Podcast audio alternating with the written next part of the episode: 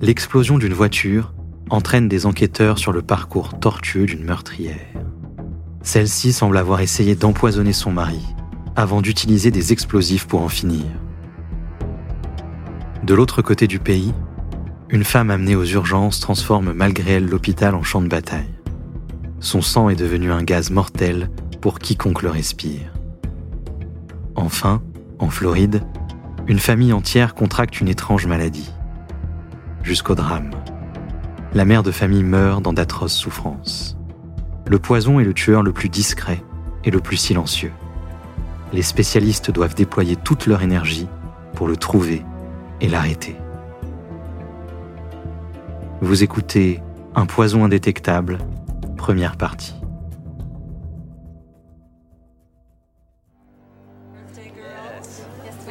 La soirée du 28 juin 1983 commença dans la fête. Judy Buenoagno rencontrait son ami de cœur, John Gentry, accompagné de quelques amis qui travaillaient pour elle à son salon de beauté de Pensacola, en Floride. Ils s'étaient réunis pour offrir un bijou à l'une des employées à l'occasion de son anniversaire. À la fin du repas, Judy suggéra à John d'aller acheter une bouteille de champagne afin qu'il puisse continuer à célébrer ailleurs. La nuit était tombée, les rues étaient silencieuses. Subitement, le silence fut brisé.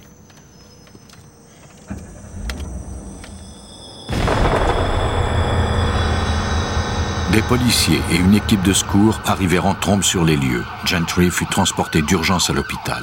Il avait été sérieusement atteint par des éclats de métal dans le dos. Les enquêteurs ignoraient si l'explosion était due à un problème mécanique ou si quelqu'un avait voulu tuer Gentry. Une première observation des lieux leur indiqua qu'il s'agissait bien d'un attentat. L'explosion provenait du coffre de la voiture, un endroit peu indiqué pour une explosion de nature accidentelle. Aux États-Unis, l'explosion d'une bombe est considérée comme une offense fédérale. La police de Pensacola fit donc appel à l'ETF, le Bureau de l'alcool, du tabac et des armes à feu. Après l'examen de la scène, les agents de l'ETF conclurent qu'on avait utilisé deux bâtons de dynamite reliés au feu arrière de la voiture par des fils jaunes et oranges. Gentry avait eu de la chance de s'en tirer vivant les agents de l'ETF prélevèrent des indices sur la scène du crime et analysèrent des photos pendant que la police de Pensacola cherchait à qui aurait pu profiter le décès de Gentry. Cette tâche fut confiée au détective Ted Chamberlain. D'habitude, ce que nous faisons, c'est de relever les polices d'assurance de la victime. Nous avons découvert dans le cas de Gentry qu'il possédait une importante police d'assurance. La bénéficiaire était Judy Buenoagno, l'amie de cœur de Gentry. Ce fait n'était pas surprenant compte tenu qu'ils venaient de démarrer un commerce ensemble. L'information en elle-même ne signifiait rien. Chamberlain avait besoin de plus d'éléments pour poursuivre son enquête. C'est l'ETF qui les lui fournit. Les agents avaient appris que la dynamite provenait d'un homme qui vivait en Alabama et qui était un ami très proche de Judy Buenoagno. Gentry ayant quitté les soins intensifs, les détectives allèrent l'interroger à propos des événements qui s'étaient produits. Il devait également lui apprendre que Judy Buenoagno était leur principal suspecte. Au début, Gentry eut de la difficulté à les croire, mais il se remémora bientôt plusieurs incidents. Il nous a dit, vous savez, quand je restais chez Judy, elle me donnait ses pilules, des vitamines pour me remonter, mais j'étais de plus en plus malade. Il nous a dit qu'il avait cessé de les prendre et qu'il s'était senti mieux, puis il en avait repris et il était tombé malade à nouveau.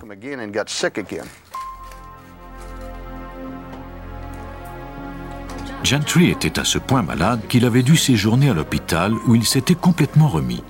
Son médecin n'avait pas découvert la cause de son problème. Lorsque Gentry était retourné chez lui, il était à nouveau retombé malade.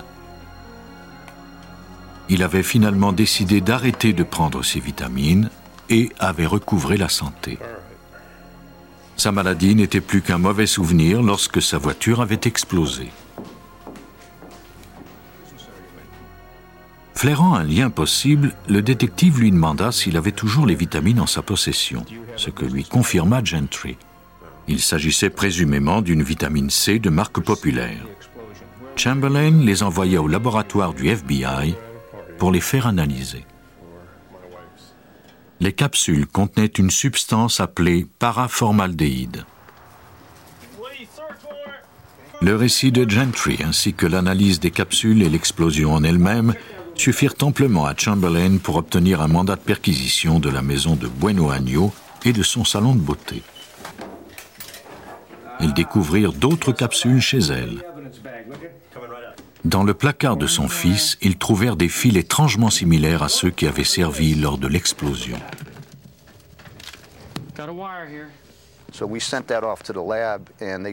Nous avons envoyé ces fils au laboratoire. Détective Ted Chamberlain. Et les analystes ont démontré que les codes de couleur et les stries des fils de la bombe concordaient parfaitement à ceux retrouvés dans la chambre du gamin. Ils étaient identiques. Cet élément de preuve était très significatif.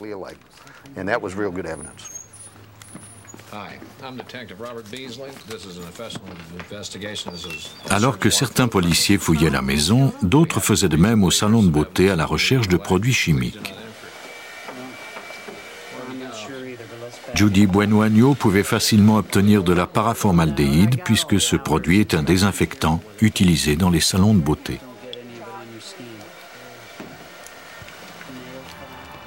les policiers avaient enfin pu établir le lien entre la bombe, les fils et le poison. Grâce au pouvoir et aux ressources de l'ETF, l'empoisonneuse se retrouvait enfin derrière les barreaux. Bueno avait raté à deux reprises le meurtre de son ami de cœur. Elle semblait être de ceux qui ne réussissent jamais ce qu'ils entreprennent. Pourtant, en fouillant son passé, les enquêteurs commencèrent à croire qu'elle ne se trouvait peut-être que dans le creux de la vague. Peu après que les médias eurent fait état de l'arrestation de Judy Bueno le détective Chamberlain reçut un appel téléphonique de la mère d'un de ses anciens amis en Alabama, un homme appelé Bobby Joe Morris, qui était mort dans d'étranges circonstances. Son fils et Judy vivaient ensemble, et elle était certaine qu'il n'était pas mort de cause naturelle. Elle soupçonnait que Judy avait tué ou empoisonné Bobby Joe. Bueno Agnew avait fortement suggéré à la mère de Bobby Joe de faire incinérer son fils, mais cette dernière avait refusé. Chamberlain lui promit qu'il s'occuperait de cette affaire. Judy avait perdu son mari, James Goodyear, en 1971. Trois mois après son retour du Vietnam, il avait été la proie de délire, puis était mort. Après son décès, Judy avait changé son nom de Goodyear par l'équivalent espagnol de Bueno Año, bonne année en français. Plus Chamberlain fouillait le passé de Judy, plus ce qu'il découvrait était morbide. Il apprit que James Goodyear, le mari de Judy, était affligé notamment d'un symptôme particulier à une intoxication à l'arsenic. S'il avait été empoisonné, la preuve aurait été enterrée avec son cadavre. Douze ans après sa mort, on ordonna que son corps soit exhumé pour être autopsié. Quand on exhume un corps à la recherche de métaux lourds, comme le plomb, le thallium, l'arsenic ou l'antimoine, ce sont tous des éléments. John Trestrail, toxicologue. Et ces éléments existent depuis la création du système solaire. Ils sont aussi faciles à détecter aujourd'hui que s'ils dataient de 250 millions d'années. Alors quand on parle de chercher des traces d'arsenic dans un corps, s'il s'agit bien du même corps, on les retrouvera jusqu'à sa désintégration totale.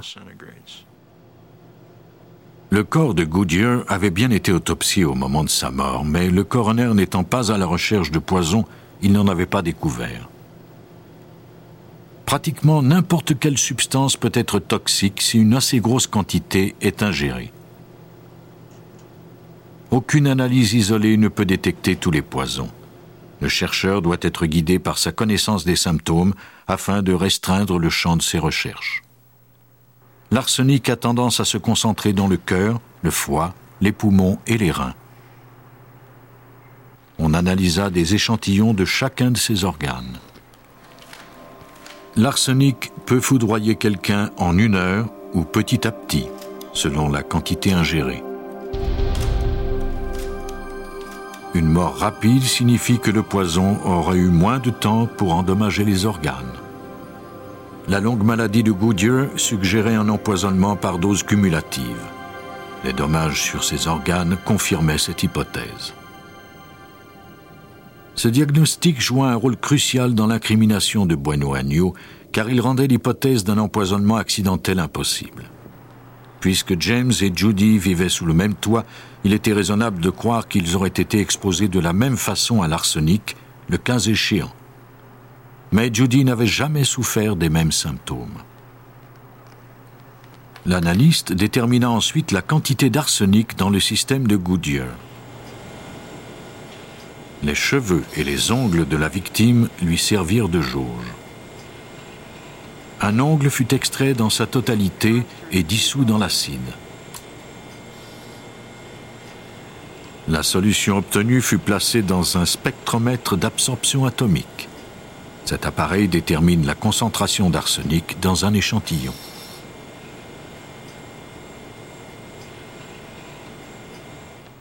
La quantité d'arsenic ingérée était proportionnelle à celle qui se trouvait dans ses cheveux et ses ongles. L'analyste put constater que les niveaux étaient trop élevés pour provenir de l'environnement. Étant donné que la vitesse de croissance des cheveux est connue, il put déterminer en combien de temps Goodyear avait été empoisonné. La portion des cheveux mesurés correspondait à trois mois de croissance. James Goodyear était rentré de la guerre seulement trois mois avant son décès. Il semblait bien que Judy n'ait pas perdu de temps pour se débarrasser de son mari. Peu après l'autopsie de James Goodyear, on ordonna l'exhumation de la deuxième présumée victime, Bobby Joe Morris.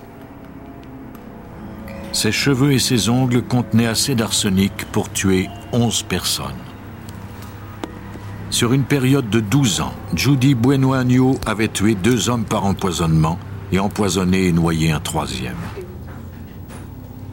D'autres hommes dans sa vie avaient connu une fin mystérieuse, mais elle ne fut jamais accusée de leur meurtre. Ironiquement, la seule victime à avoir eu la vie sauve fut John Gentry, et c'est ce qui permit de dévoiler son jeu morbide. Sa tentative ratée d'empoisonnement avait forcé Judy à utiliser une bombe.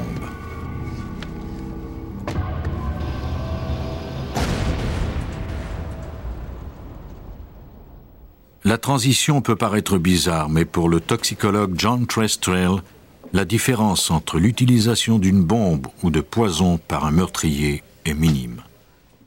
Uh, Personnellement, je crois qu'il y a une grande ressemblance entre le profil psychologique du poseur de bombe et celui qui empoisonne. Parce que le poison est une bombe chimique silencieuse. L'effet est le même. Le poison fait exploser la victime sans faire de bruit. L'empoisonnement est plus subtil et difficile à déceler, mais il est résiduel. Même si l'enquête est réouverte plusieurs années plus tard, il peut toujours être décelé. Il est évident que chaque empoisonneur recherche le poison parfait qui ne se détectera pas. Mais comment s'appelle ce poison? S'il porte un nom, c'est qu'on l'a déjà détecté. Si on l'a déjà détecté, c'est qu'il n'est pas impossible à détecter. Il n'y a donc pas de parfait poison impossible à détecter. Judy Bueno fut condamnée à 12 ans de prison pour l'attentat à la bombe sur la voiture de Gentry, à la prison à vie pour avoir noyé son fils et condamnée à mort pour l'empoisonnement de James Goodyear. Pour la mort de Bobby Joe Morris, on ne trouva pas de punition additionnelle à lui infliger. Elle fut électrocutée à l'âge de 54 ans le 30 mars 1998 à la prison de Sparky en Floride. Elle fait partie des 48 femmes à avoir été condamnées à mort aux États-Unis. Les empoisonnements méthodiques de Judy Bueno avaient pris des années à être démasqués, mais les preuves qu'elle avait laissées derrière elle étaient irréfutables. Ailleurs, d'autres scientifiques faisaient face à un autre dilemme. Comment l'arrivée d'une mourante avait-elle pu provoquer l'empoisonnement de l'équipe d'une salle d'urgence Peu après 20 heures, le 9 février 1994, des ambulanciers entraient à toute vitesse avec une femme de 31 ans, Gloria Ramirez, dans la salle d'urgence de l'hôpital Riverside de Californie. Son conjoint avait demandé une ambulance parce qu'elle avait fait une chute et qu'elle avait du mal à respirer. Les ambulanciers avisèrent l'équipe de garde que la patiente souffrait d'un cancer du cerveau, mais qu'elle n'avait pas encore commencé sa chimiothérapie. En fait, rien dans son dossier médical ne préparait le personnel à ce qui allait se produire. Lorsque Ramirez arriva dans la salle d'urgence, elle était déjà sous masque à oxygène. Son pouls devint irrégulier et le personnel utilisa un défibrillateur pour le stabiliser. Sans succès. Une infirmière lui fit une prise de sang afin d'effectuer des analyses et c'est à ce moment précis que l'organisation habituelle de la salle d'urgence devint chaotique. Le corps de Ramirez devint luisant et l'infirmière constata qu'une étrange odeur se répandait soudainement. Elle donna la seringue à un des médecins et s'évanouit. L'odeur étrange qui s'apparentait à un mélange d'ail et d'ammoniac devint encore plus envahissante et on constata la formation de cristaux beiges dans l'échantillon de sang. Soudain, une autre infirmière s'évanouit.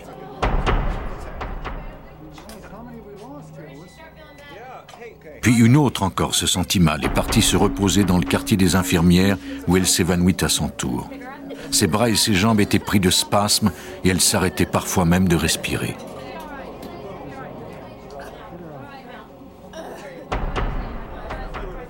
Un des médecins s'affaissa. L'état de Ramirez n'avait toujours pas été stabilisé.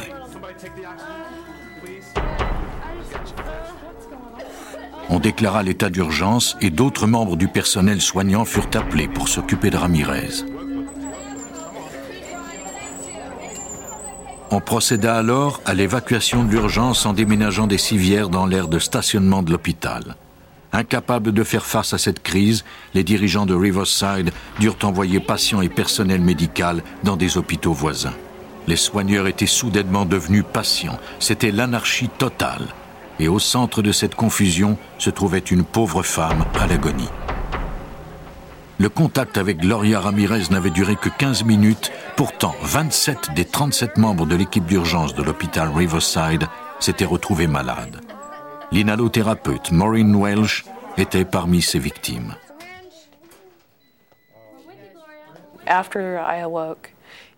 Quand j'ai repris connaissance, j'étais très malade. Je tremblais, j'avais la nausée et beaucoup de mal à respirer. Ma vision était limitée. Je ne pouvais voir que ce qui était près de moi. Rien ne pouvait expliquer la cause de ces symptômes. La plupart des personnes affectées recouvrèrent rapidement la santé, alors que d'autres furent hospitalisées durant plusieurs semaines. 35 minutes après son admission à l'hôpital, Gloria Ramirez fut déclarée morte. La crise était passée, mais le mystère demeurait. Son corps fut scellé dans deux sacs de plastique et un cercueil sous vide avant d'être envoyé à la morgue de l'hôpital.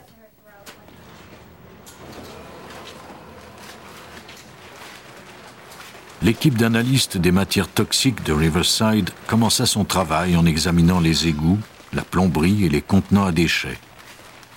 Tout fut inspecté attentivement. Un appareil emmagasina l'air de la salle d'urgence afin de mesurer la présence de gaz toxiques, de solvants ou autres substances chimiques. Rien ne fut laissé au hasard. Lorsque les analyses eurent confirmé que l'air de la salle d'urgence était normal, l'enquête se tourna vers la patiente. Mais l'autopsie ne révéla rien d'extraordinaire. Gloria Ramirez était décédée des suites d'un arrêt de fonctionnement des reins dû à son cancer. Insatisfaits par l'absence de réponse, les dirigeants de Riverside expédièrent des échantillons de sang et des tissus de Ramirez au Lawrence Livermore National Laboratory, situé à 100 km à l'est de San Francisco. Des solvants furent ajoutés à l'échantillon sanguin de Ramirez, puis des produits chimiques qui furent dissous laissant de côté l'eau et les cellules sanguines. Le résultat obtenu fut un extrait hautement concentré des substances chimiques qui se trouvaient dans son sang. Brian Andresen est directeur de ce centre. Ici, dans ce laboratoire, nous travaillons avec des outils analytiques de haute précision qui nous permettent d'examiner les substances chimiques qui se trouvent dans l'échantillon sanguin et en déterminent la structure, mesurent la concentration, le tout à un niveau infinitésimal. L'identification des substances se fit en deux temps. Premièrement, l'extrait obtenu dans le sang de Ramirez fut chauffé dans un chromatographe gazeux jusqu'à ce qu'il s'évapore. Compte tenu du fait que chaque substance possède sa propre température d'évaporation, les composantes se séparèrent une à une. Le spectromètre identifia ensuite chaque substance chimique en mesurant son émission de lumière. Puis les résultats furent compilés dans un ordinateur sous forme de graphique. Que révélerait donc l'analyse du sang de Ramirez? Chaque niveau représente une substance chimique différente qui se trouvait dans le sang de Madame Ramirez. Tout se découpe très clairement. Il y a de l'acétaminophène, son cholestérol est là et d'autres médicaments. Et une substance chimique étrange est découverte initialement et qui se trouve ici. Nous ne savions pas encore ce que c'était, mais nous avions heureusement des bases de données.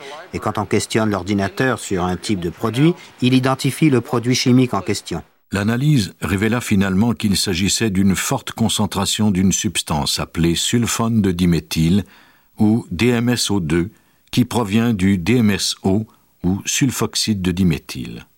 Ce produit est utilisé principalement comme lubrifiant industriel, mais il est aussi utilisé par des milliers d'athlètes et de personnes souffrant d'arthrite pour calmer la douleur. Madame Ramirez l'utilisait sans doute pour cette raison. Mais son résidu, le DMSO2, n'est pas toxique, même s'il se trouvait en grande quantité dans ses tissus. Sa présence n'expliquait pas pourquoi l'équipe médicale s'était écroulée ainsi. L'analyse forçait Andresen à conclure que rien n'expliquait les étranges événements de cette nuit-là. Incapable d'expliquer ce qui allait dorénavant s'appeler l'incident Ramirez, le département de santé de Californie dut se résigner à le qualifier d'hystérie collective due au stress. Mais l'équipe médicale n'en croyait rien. Je n'ai jamais cru à cette histoire d'hystérie collective parce que les gens qui travaillaient dans cette salle d'urgence en particulier étaient comme les pièces d'une machine bien huilée. Maureen Welch, inhalothérapeute. Ils avaient tous une grande expérience, 15 années ou plus. Ils étaient des vétérans et ils voyaient ce cas comme un cas normal dont ils devaient s'occuper. On ne peut absolument pas douter de ça. Les gens ne sont pas hystériques en temps normal. Refusant l'hypothèse du département de santé, Mme Welsh fit ses propres recherches. Plusieurs de ses collègues ainsi qu'elle-même avaient souffert de problèmes de santé chroniques et non pas le genre de symptômes associés généralement à une hystérie collective. Elle réunit rapports de laboratoire et dossiers médicaux et communiqua avec Brian Anderson. Anderson et son collègue, l'assistant directeur Patrick Grant, étudièrent l'information que leur avait fait parvenir Welsh et retournèrent à l'étude de ce composé chimique qui posait problème. Je suis retourné à mon bureau et j'ai fouillé la Bible des chimistes, l'index Merck. J'ai cherché l'oxyde de sulfate de diméthyle et le sulfone de diméthyle. Heureusement, ils sont classés ensemble, dans un langage qu'un chimiste nucléaire peut facilement comprendre. C'est à ce moment-là que j'ai réalisé que l'oxydation était la clé entre les deux.